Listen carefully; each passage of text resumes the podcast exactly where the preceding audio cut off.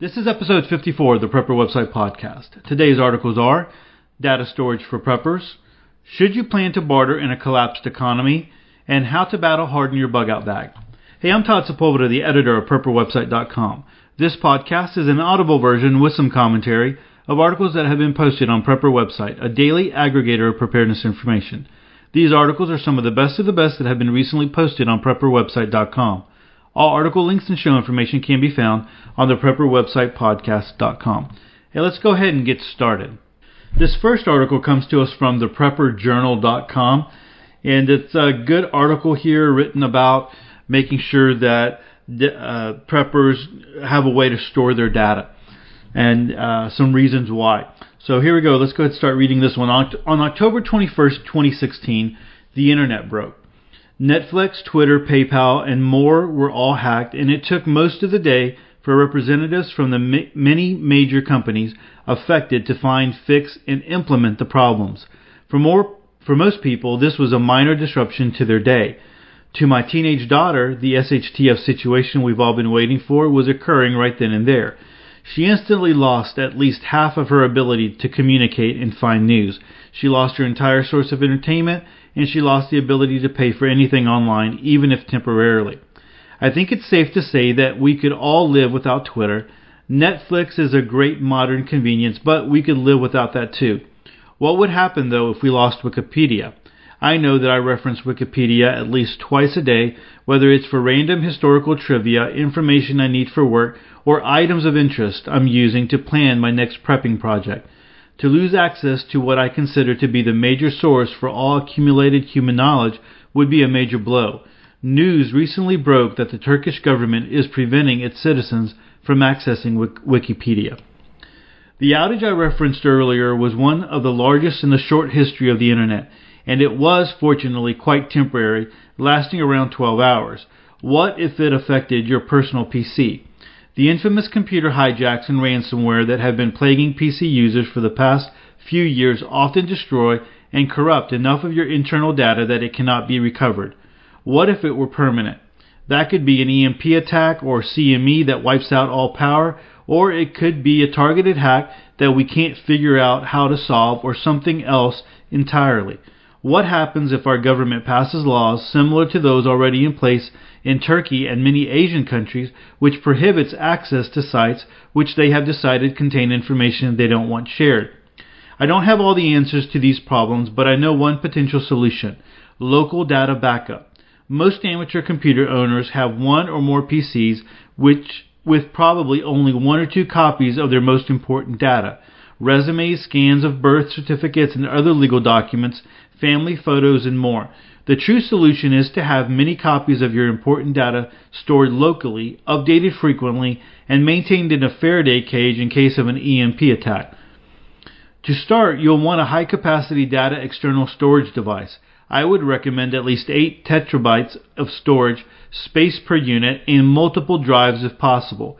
You should also have at least one or two flash drives that store at least parts of this information. This should run you about $200. That and an old computer or tablet with a USB cord and an internet connection should be all you need for this invaluable project. I've heard some preppers who prefer to maintain optical discs with information on them, but a number of the solutions I want to implement will require fi- files that are larger than the storage capacity of a single DVD or CD. You'll also have to consider storage space. All those disks and the disk drives itself will take up more space than a single external drive. Hey, let me go back to this tablet with a USB cord. You got to make sure that your tablet will be able to work. I know that in some situations where you had an adapter and you were going from a USB cord to like a mini USB uh, USB uh, plug-in, um, would have problems with you, you know it would not work. You could possibly damage your tablet. You just need to do a little bit of research before you try to use uh, a USB with uh, with your tablet. You just got to make sure that it has that availability on it. All right, let's continue on. Personal data comes first. The chances of any computer contracting a virus or a worm while you're suffering the internet, yes, even you Apple people, is significantly higher than the chances of an EMP attack happening in next few weeks. It's important to have a copy of your birth certificates and other important documents, including copies of social security cards, recent pictures of your immediate family, address and phone contact information, and other information available for bug out situations, and it's valuable to have that data stored in a variety of locations, including on your external hard drive. It is also highly recommended that you maintain a copy of receipts or warranty for, warranties for major appliances and pictures of each of the rooms in your house.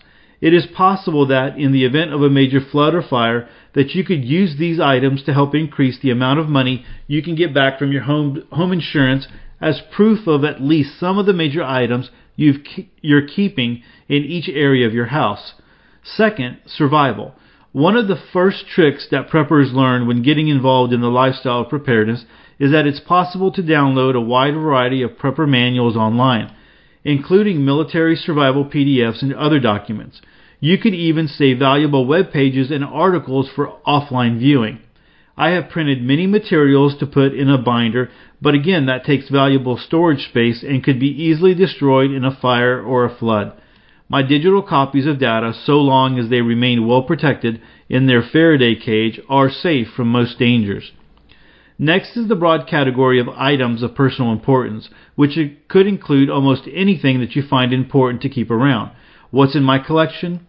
Family photos and videos take up a large bulk of my storage space. A simple feed scanner that you can purchase on Amazon for about $100 will allow you to scan and store thousands upon thousands of photos onto your external drive where they will all be protected from flood damage and fading due to aging and where you can easily gift them to another relative to open up more storage space under your stairs for prepping supplies. All of my wife's hard work on our family tree is now scanned and preserved in its own folder as well for the next generation to continue the work, as are my grandfather's old diaries we've been left. I also keep a local copy of any digital media I own, which is everything from digital copies of Disney movies that came for free with the Blu-rays I've purchased for my kids to those new music albums that I've bought as MP3s because it was cheaper and more convenient than buying the disc I've got downloaded digital copies of my Audible collection and a few Kindle books as well. Essentially, if I've paid money for it, I have a copy of it on my external drive that I can download and access forever, even if those host companies go out of business or lock my account. Finally, you can do what I've done and keep a localized backup copy of Wikipedia and other sources of world knowledge. Many of these archive sites allow anyone to download a full copy of the entire site and with a wiki reader it's possible to maintain a version of Wikipedia which does not require the internet to search. In addition, you can also download a few other collections for posterity, including a huge collection of out of copy novels from Project Gutenberg that could keep you reading for your entire lifetime without having to purchase a new book. I believe that maintaining at least a bare bones minimum of these documents and files is essential regardless of whether you take the steps necessary to protect this data from an EMP. For that, a Faraday cage, an enclosure completely surrounded by metal on all sides, is important. There, there have been thousands of people before me who have discussed the creation of such a device, so I'll leave them to it. Suffice it to say that if an EMP occurs, it is widely assumed that almost all electronic equipment that is not protected is in jeopardy. That means that if you are taking the time to store data, you also need to store some kind of old computer or laptop capable of accessing the, da- accessing the data and a backup copy of installation files for programs you can use to read them. That means that you want a PDF reader installed, as well as programs that will allow you to view photos and videos, and if you have movies or audiobooks tied to a service like Audible, you'll need to have those installed. The value of a project like this is in the details. First, it preserves a large amount of your family's history, making it more accessible for younger computer savvy members of your family to learn about and carry on the knowledge we have as a modern society and many of the traditions that you hold dear. Second, this is a great way to make more space in your life for prepping supplies or whatever else you want to have. I was able to regift 15 Bankers boxes worth of photos, VHS tapes, diaries, CD-ROMs, and floppy disks full of data and combine them into one external hard drive, and I purchased a second drive to send to a distant relative overseas as a holiday gift that meant the world to him. Finally, I truly believe that with cloud computing, government regulations on access to information, and an ever increasing life or death reliance on technology, there will come a time when the freedom of the internet and our personal data will be under attack. Having at least a portion of that knowledge stored in a metal trash can in your garage where Big Brother can't find it might make all the difference.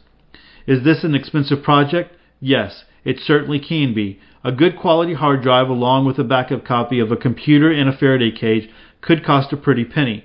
There is no doubt that this is a long and difficult project as well, even with a fairly fast feeder scanner for photos and small documents, but with searching and downloading times for files and figuring out how to store this data for ease of use, it took me the better part of all winter and spring to make this a reality. How much of this would be useful in a true SHTF situation? Potentially quite a lot, potentially not at all. The information on that Wikipedia backup might be invaluable, but you may also not have the electrical power to access the data. As a project that has so many qualifications, this is likely not applicable to all preppers, but for those who have enough backup water filters, have installed their solar panels and have too many boxes of old photos you can you can't get rid of, this is a great project to start this year to help not only modernize but also to help prepare. So um, there are some comments here that you're going to want to go check out. A few comments. So uh, I don't think I think this is a very very valuable project. I think every prepper should do it to a point. I think the idea of preparing for you know putting it in a Faraday cage and having a spare laptop. I mean, one of the things you need to do, for instance, I have an old laptop that I can connect to an external hard drive, but the battery is so old and I don't even think they make the batteries anymore. That you would have to um, you would have to connect it to electricity power, you know, or have it, you know, connected to direct power all the time. So I would you wouldn't be able to just use it, you know, just running off the battery. So in that case, you need batteries to be able to run it off of, and an inverter, and then you need solar panels to charge it. And he did talk about that here at the very very end uh, of this article. But eventually, those batteries are going to fail. Eventually, those kinds of things are going to fail, and so you know you won't have that. It, if you can maintain that for a while, maybe you know if you were in a complete collapse situation, EMP or whatever, and electronics completely did go down, like uh, like some people think they would, uh, then yeah, it would be very useful for you for a little while until things started to break down. But I don't want to focus on the EMP aspect of it, right? Um, that that is like the worst worst of the worst case scenario, and if that happens, you're probably not going to be worried about uh, the electronics in your Faraday cage. Um, I think it's more important to look at all the other things that he talked about is is you find information online you want to keep a copy for yourself. I've talked about this before. In the past i've even written articles about it that in my time as uh, running prepper website i have seen a lot of great art, uh, articles and websites come and go. And so there will be times like when you go to the tag cloud of Prepper website and you're researching a certain prepping topic and you go and you click on and you go you start you start drilling down to to the older articles a lot of those websites have gone. You know they're they're they've they've gone. They just disappeared. People have stopped uh you know preparedness wasn't important for them anymore or they got tired or tired of it or got tired of doing the website whatever it might have been. And if they hosted their own website as soon as they you know they didn't renew it it went away. Now some people you know have like free WordPress and free Blogger uh, accounts and some of those are still up. Uh, the good thing is that you know there is the Wayback Machine. So if you have a, and I need to do an article on that, but if you have a uh, at least a URL that you can go to. You can go to the Wayback Machine and plug it in, and the Wayback Machine will, will pull it up for you. And I actually used that for some of the articles on my gardening link bomb because there was about five or six of them that were already, you know, the websites, you know, they, you couldn't find them anymore. But I used the Wayback Machine to get the articles and link to the Wayback or link to that article on the Wayback Machine. So, um, you know, there's a lot of other reasons for that. You know, keeping a record of your own stuff, like you said, um, maybe taking pictures of everything that you have in your house, or taking a video and then saving that. Uh, you can do that. Uh, you know, the photos and all that kind of stuff make it really, really easy. I think you should have backups of like social and birth certificate and, and important documents like that. Um, it's very, very, very easy to do those kinds of things. Um, you don't need a humongous, humongous uh, drive to do that. I think you talked about eight tetrabytes. I mean, it's good to have that, but you know, the more memory you go, for instance, I have a 128 gig flash drive, and uh, I actually have two of them. I use one of them because I go in between for this this podcast. I use it for that, and then I have another one for church business and stuff like that. And I never, I mean, I'm not even touching the uh, the storage capacity on these flash drives. You know, uh, it's it's amazing how much you can hold nowadays on these little things. And so I would recommend that you do carry some of these. Uh, you know, have these flash drives or have some external drives. I did an article. So if you have an old computer that is broken down, and um, I had a pretty fast desktop computer and uh, had some really nice drives in there and you know I got to the point where I wasn't using my office anymore, and the the desktop kind of pooped out on me. But the hard drives were still good, so I bought an external enclosure, which allows you to put this hard drive in, and then you're able to use this hard drive as an external hard drive. So, you know, hard drives that are inside your computer are going to be internal hard drives, but then you can turn it into an external hard drive very, very easily. And I did an article on that to show to show how, how easy it was to do. And so I'm going to go ahead and link to that in the show notes because if you have even an old laptop, so I had an old laptop that crapped out on me and I was able to pull the hard drive. You just flip it over. A lot of the times it's one or two screw, screws and I just pulled the, the hard drive out and it's a very small, small external hard drive but it, I still was able to get to my data that was on there, and or there was one that I just completely reformatted and started, you know, dropping data on that. So there's a lot of possibilities. So if you have an old computer before you go, you know, trash it or give it away or whatever you're going to do, yank the hard drive out, and you have the ability to turn that into an external hard drive. And it's not hard at all. It's very easy. It's a very easy project to do. So I'm going to link to that in the show notes of episode 54 for you. All right. Don't want to do a whole lot of talking tonight. It's kind of late and um, kind of tired. So I'm going to continue going on here. Our next article comes to us from preparednessadvice.com. Uh, and uh, again, like always, the uh, the article on Prepper Journal. I'm just going to go back to that one just really quickly uh, about data storage. There's a lot of links in there that you're going to want to uh, go and check out. And uh, same thing for this one at Preparedness Advice. Um, you're going to have um, well, not as many, but there are a couple of links here that you can you can click on and uh, go to other things. But this is I don't think since I've done the podcast, I don't think I've done one on barter yet, and so uh, this I think this is a good one just to kind of consider and to think about. So here we go. Uh, should you plan to barter in a collapsed economy from preparednessadvice.com? If our economy ever does collapse and the dollars we've saved become worthless, one thing is for sure a system of bartering will emerge along with a black market. As you stock up on food and other goods, you may have had the thought this would be good for bartering. Prepper bartering is a very popular topic on most prepper forums and blogs, but is it something worth planning and prepping for? Most people think barter is merely I'll trade you for this or that. In a pure simple sense, that is so.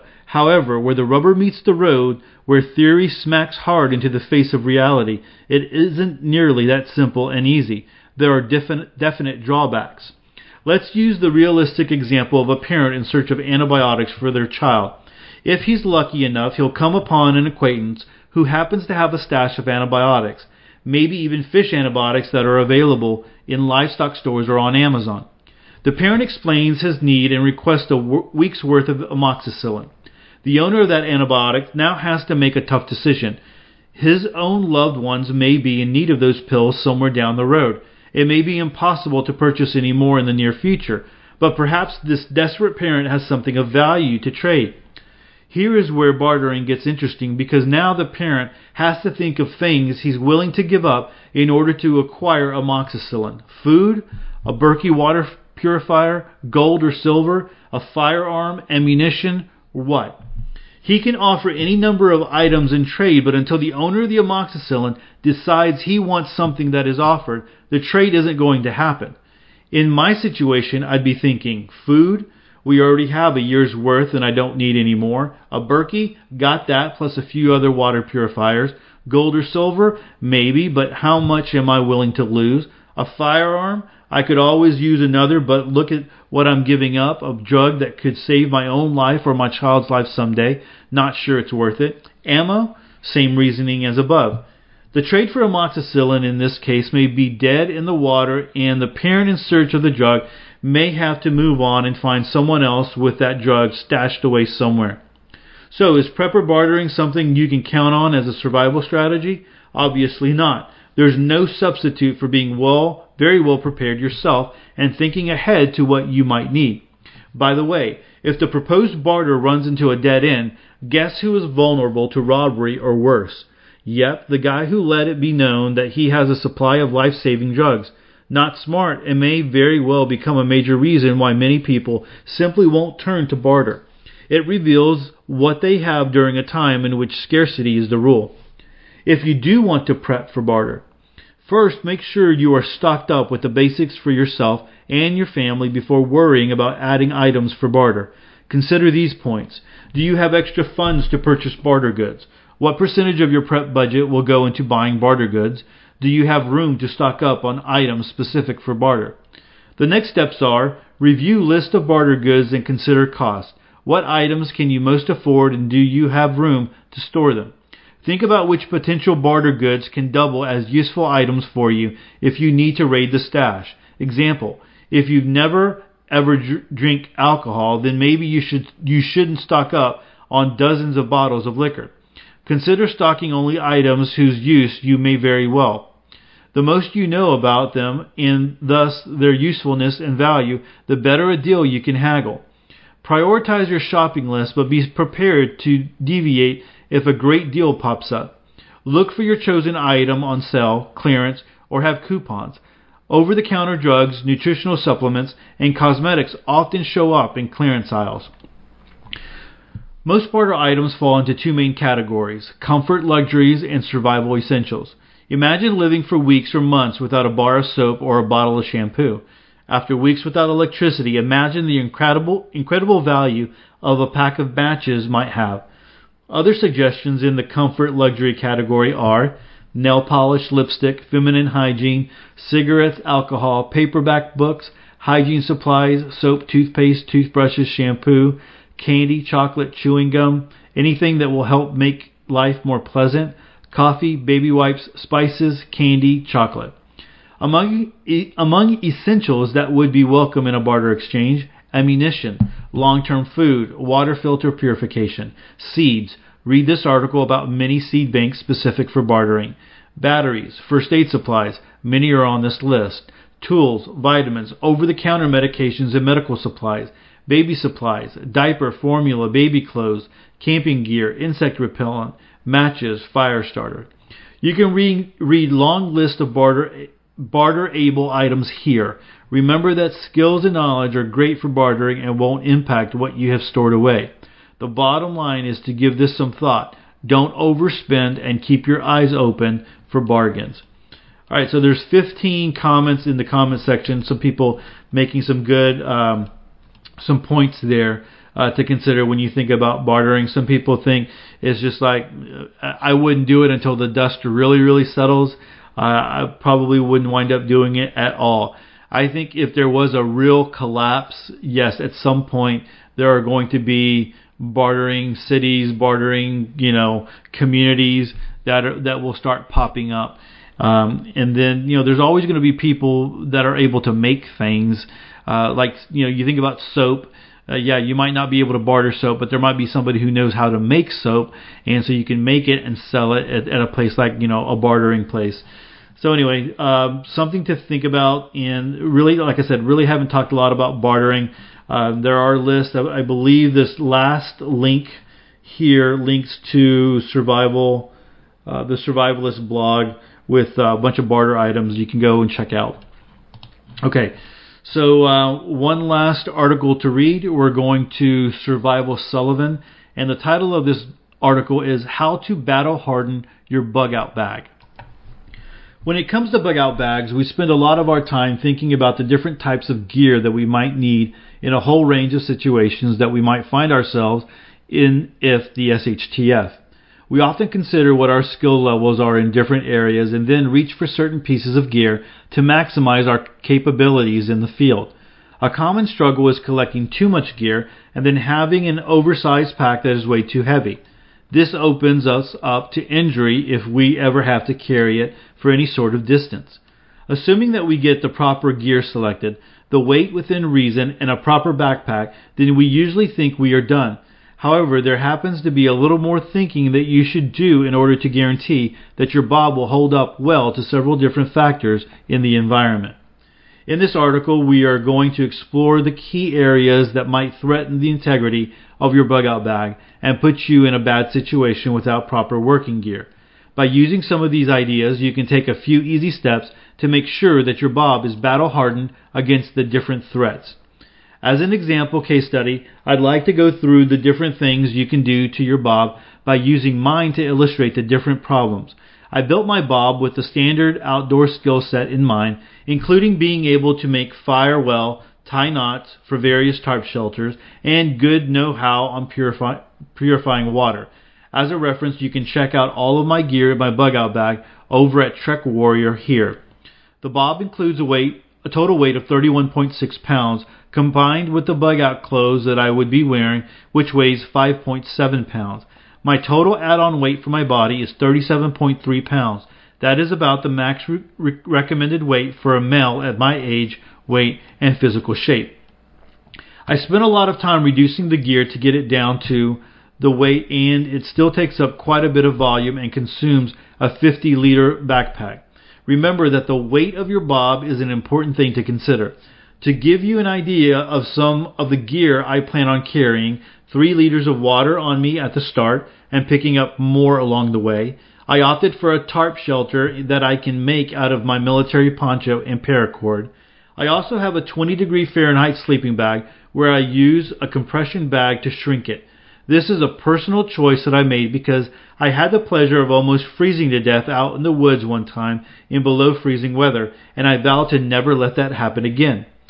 Those are some of the main features of my gear selection to give you an idea. Depending on the gear that you choose, you may have a slightly different setup to execute some of the ideas that follow. An important area that can really destroy some of your critical gear's capability is punctures. There are a few pieces of gear here that are extremely sensitive to holes water containers, ponchos, tarps, and tents. For example, a hole in any of your water containers can be disastrous for two main reasons.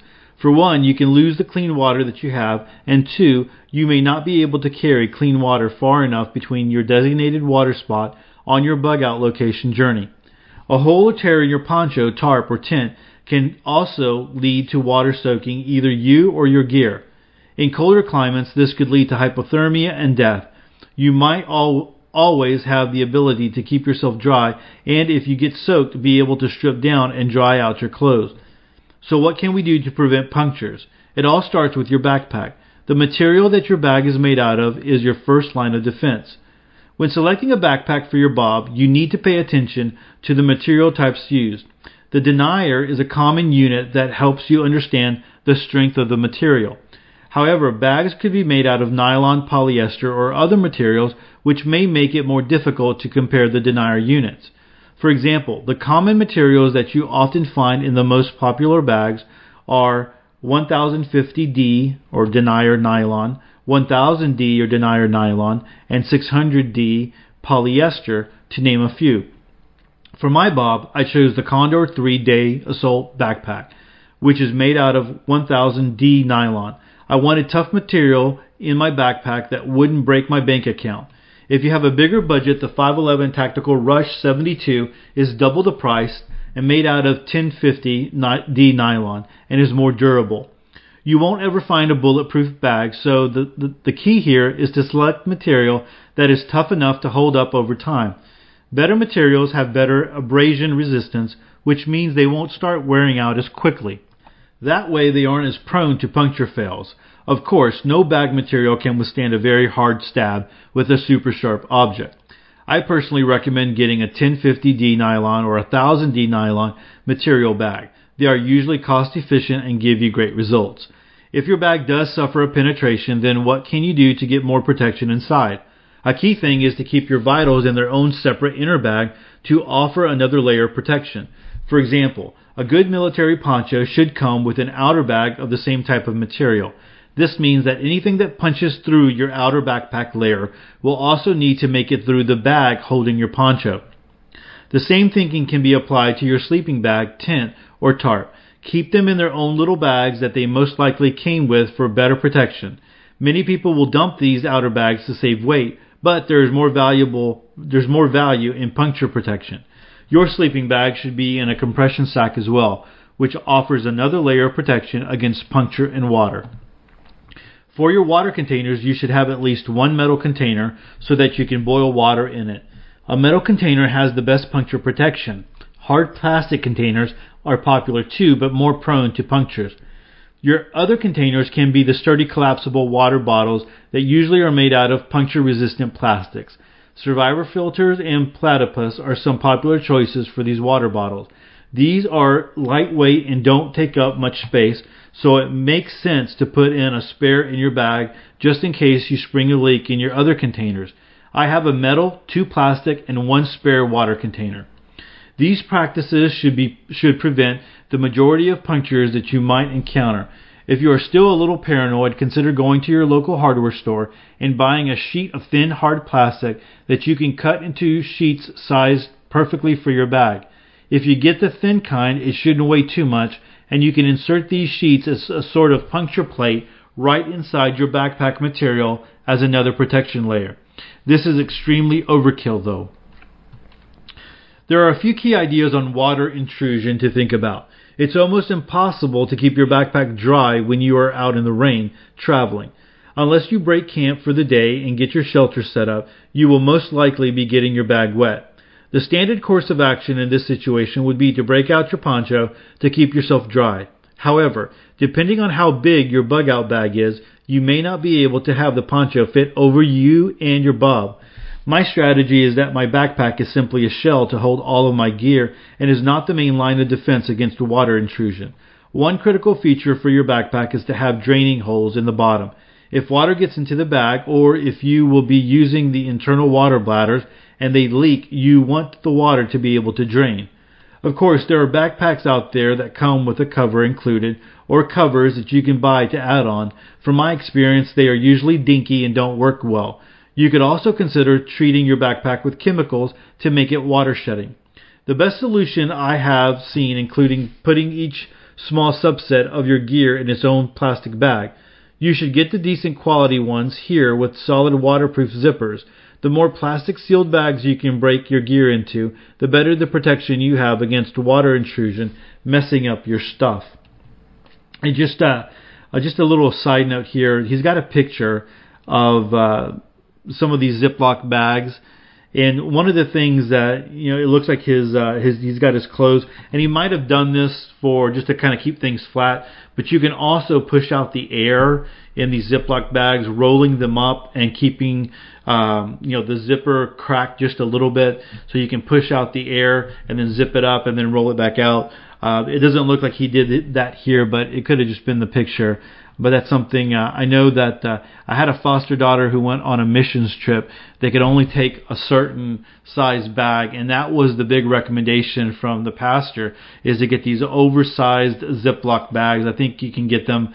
I mean, they're like really oversized, and put all your stuff in there. And she really got a lot in there. I was very surprised, and that was all pre-prepping, uh, pre-prepper website stuff. But uh, you know, since then, that's always been a reminder that you use. It kind of works on the same principles as those space bags that you can suck out the air with a vacuum cleaner, but on these, you just kind of do it on your own. All right, continuing on. The key thing to protect here are your spare sets of clothes, sleeping bags, and any electronics. If you find yourself drenched in water and in a cold environment, you will need these items to be dry to stabilize your core body temperature quickly. I actually put the majority of my gear in little bags. A safe bet is also having a high quality bivy and thermal blanket in your pack just in case to fall back on. If your if you if your other gear fails, it might be at least a ditch option that could save your life. I have a list of all of the best ones that I have personally tested. Another solution in combination with breaking your gear into smaller plastic sealed bags is to get a 55 gallon trash bag, open it up, and put it in your backpack first before you put your gear in. This only works in the main compartment, and if your bag is broken down into small compartments, it won't work. Then, once you fill your gear inside the 55 gallon bag that is in your backpack, you can close it off at the top to seal it off. This scheme offers you two layers of water protection inside your backpack. These big trash bags are already very useful in a bug out situation, so you won't be wasting weight by using the strategy. There might be times that come up where you might have to drop your bob down a ledge, you may fall, or something might bump it. You'll want to make sure that any sort of jolt won't easily damage the gear inside of it. Your absolutely best strategy here is to pick a properly sized bag for the amount of gear that you have. One mistake that many people make is buying the backpack first and then trying to find gear to put into it. Instead, it's wise to buy your gear first and find a backpack that is the ideal size for it. You will want your backpack to be snugly full with your gear. This doesn't mean overfilled where it's hard to get the zipper shut. With the proper filling and being smart on how you pack your gear, it is one of the best ways to keep things from slamming around if the bag takes a hit. If you are concerned about this area, you can employ the same solution that we discussed for the extreme pierce protection by getting some hard plastic sheets and cutting out some plastics some plastic plates to line the different sides of your bag. The hard plastic will help absorb some of the energy from the big from the bag taking a hit from the outside. Another factor is that if you do end up with a lot of dead space, then you will need some filler material to keep everything packed tight. Instead of using material that has no value, value or use to you in the field, consider getting a bigger tarp that is lightweight and that you can fluff a bit to consume the empty space. Bug nets are another luxury in summertime that are very fluffy and perfect for this. Wrap them with an outer material to help prevent punctures as discussed before. Most people don't consider theft in a bug out situation, but chances are you most likely will encounter other people along the way and they will be desperate. It's important for your bag to look as boring as possible and for you to not have any fancy gear hanging off the outside of your bag. The gray man philosophy plays well here. Otherwise, you are advertising valuable items to anyone that you might come across, and if they think there are things that you want that they want out on the outside, they will imagine that there's even better stuff on the inside. Simply be smart here. Make your bob look boring and very vanilla. You aren't trying to win a popularity contest or make other people think you are cool. Remember, it's for survival. What may get you extra points online in stable times can get you killed in a crisis. You'll notice that my bug out bag just looks like a plain black camping setup. There's nothing fancy about it. It doesn't scream expensive gear, even though it does have some inside. That wraps it up for our discussion on how to battle harden your bug out bag. Remember that once you have all your gear together in your backpack, you are not quite done yet. You want to employ some of the things we talked about in order to give your bag better immunity to pierces, water intrusion, shock, and also thieves. Whether it's choosing the right backpack material to start with, keeping your vital gear in its original storage bag, or partitioning your gear out into small, sturdy, and sealed plastic bags, you have plenty of options here to keep your gear protected. All right, so there's a couple of comments there in the in the uh, in the article below the article. So a lot of uh, links that you're linking to here that you can link to and pictures to go check out over at Survival Sullivan. Uh, good article for you there. Hey, we uh, I think we had a good podcast here tonight.